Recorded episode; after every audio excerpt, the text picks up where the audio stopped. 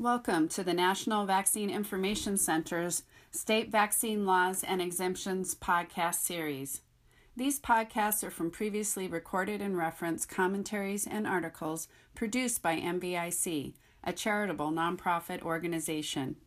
Thank you, Chairman and members of this subcommittee, for the opportunity to defend the legal right of parents to follow their conscientiously held religious beliefs in the Commonwealth of Virginia when making vaccine decisions for their children, and of physicians to exercise their professional judgment and conscience when evaluating medical vaccine exemptions. My name is Barbara Loe Fisher. I'm co-founder and president of the National Vaccine Information Center, a nonprofit Virginia-based charity founded in 1982 to prevent vaccine injuries and deaths through public education and defend the informed consent ethic. I'm the mother of three children.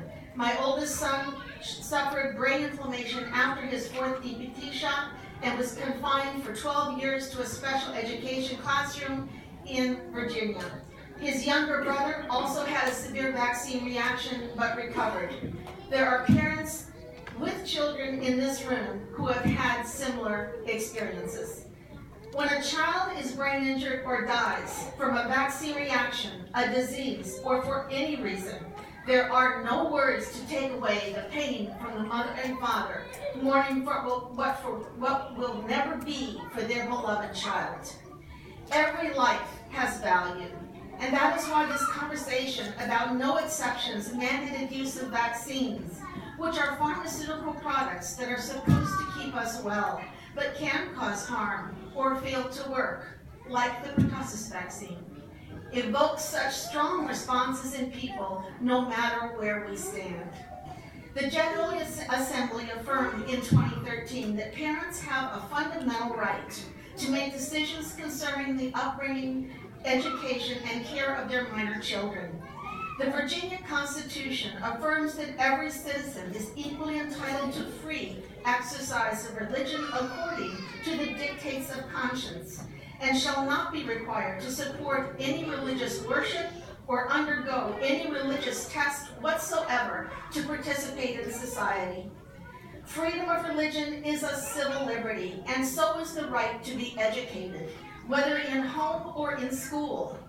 Freedom of religion and conscience in America means that we are allowed to have faith in God and hold personal religious beliefs that may or may not be part of an organized religion or established church without our civil liberties being taken away.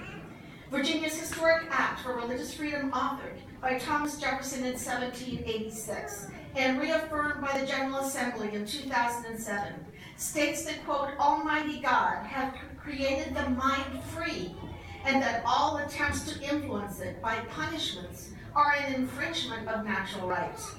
The law affirms that no person has the right to assume dominion over the faith of others, setting up their own opinions and modes of thinking as the only true and infallible, and impose them on others.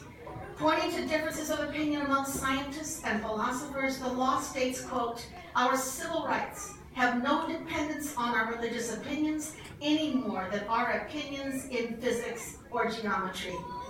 Congress and the U.S. Supreme Court have declared federally licensed and government mandated vaccines to be, quote, unavoidably unsafe, and shielded drug companies and doctors from vaccine injury lawsuits.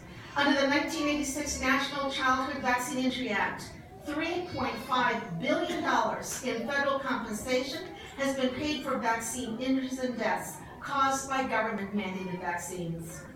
Who has the moral authority to deny anyone the right to pray to God for guidance and obey our conscience when making a decision about a pharmaceutical product that can brain injure or end our life or our child's life?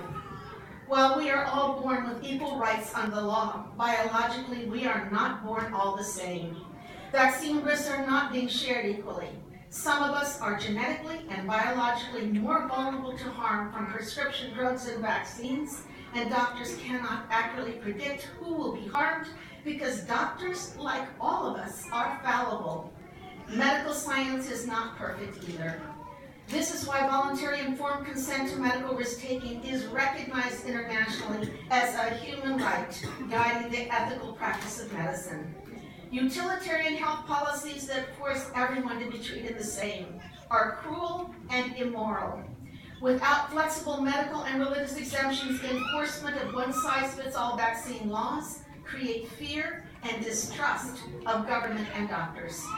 Virginia has one of the lowest vaccine exemption rates in the nation, with 1.1% of children attending kindergarten exempted for medical or religious reasons.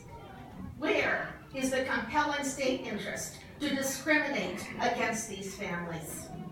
Please reaffirm freedom of religion and conscience and the right of physicians to exercise professional judgment and conscience in the Commonwealth of Virginia by recommending that no change be made to current vaccine laws. Thank you.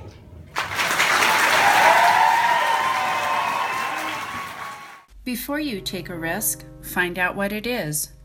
To learn more about vaccines, diseases, and the human right to informed consent, visit NVIC.org, the website of the nonprofit charity, the National Vaccine Information Center. Since 1982, NVIC has worked to prevent vaccine injuries and deaths through public education and to secure informed consent protections in U.S. vaccine policies and laws.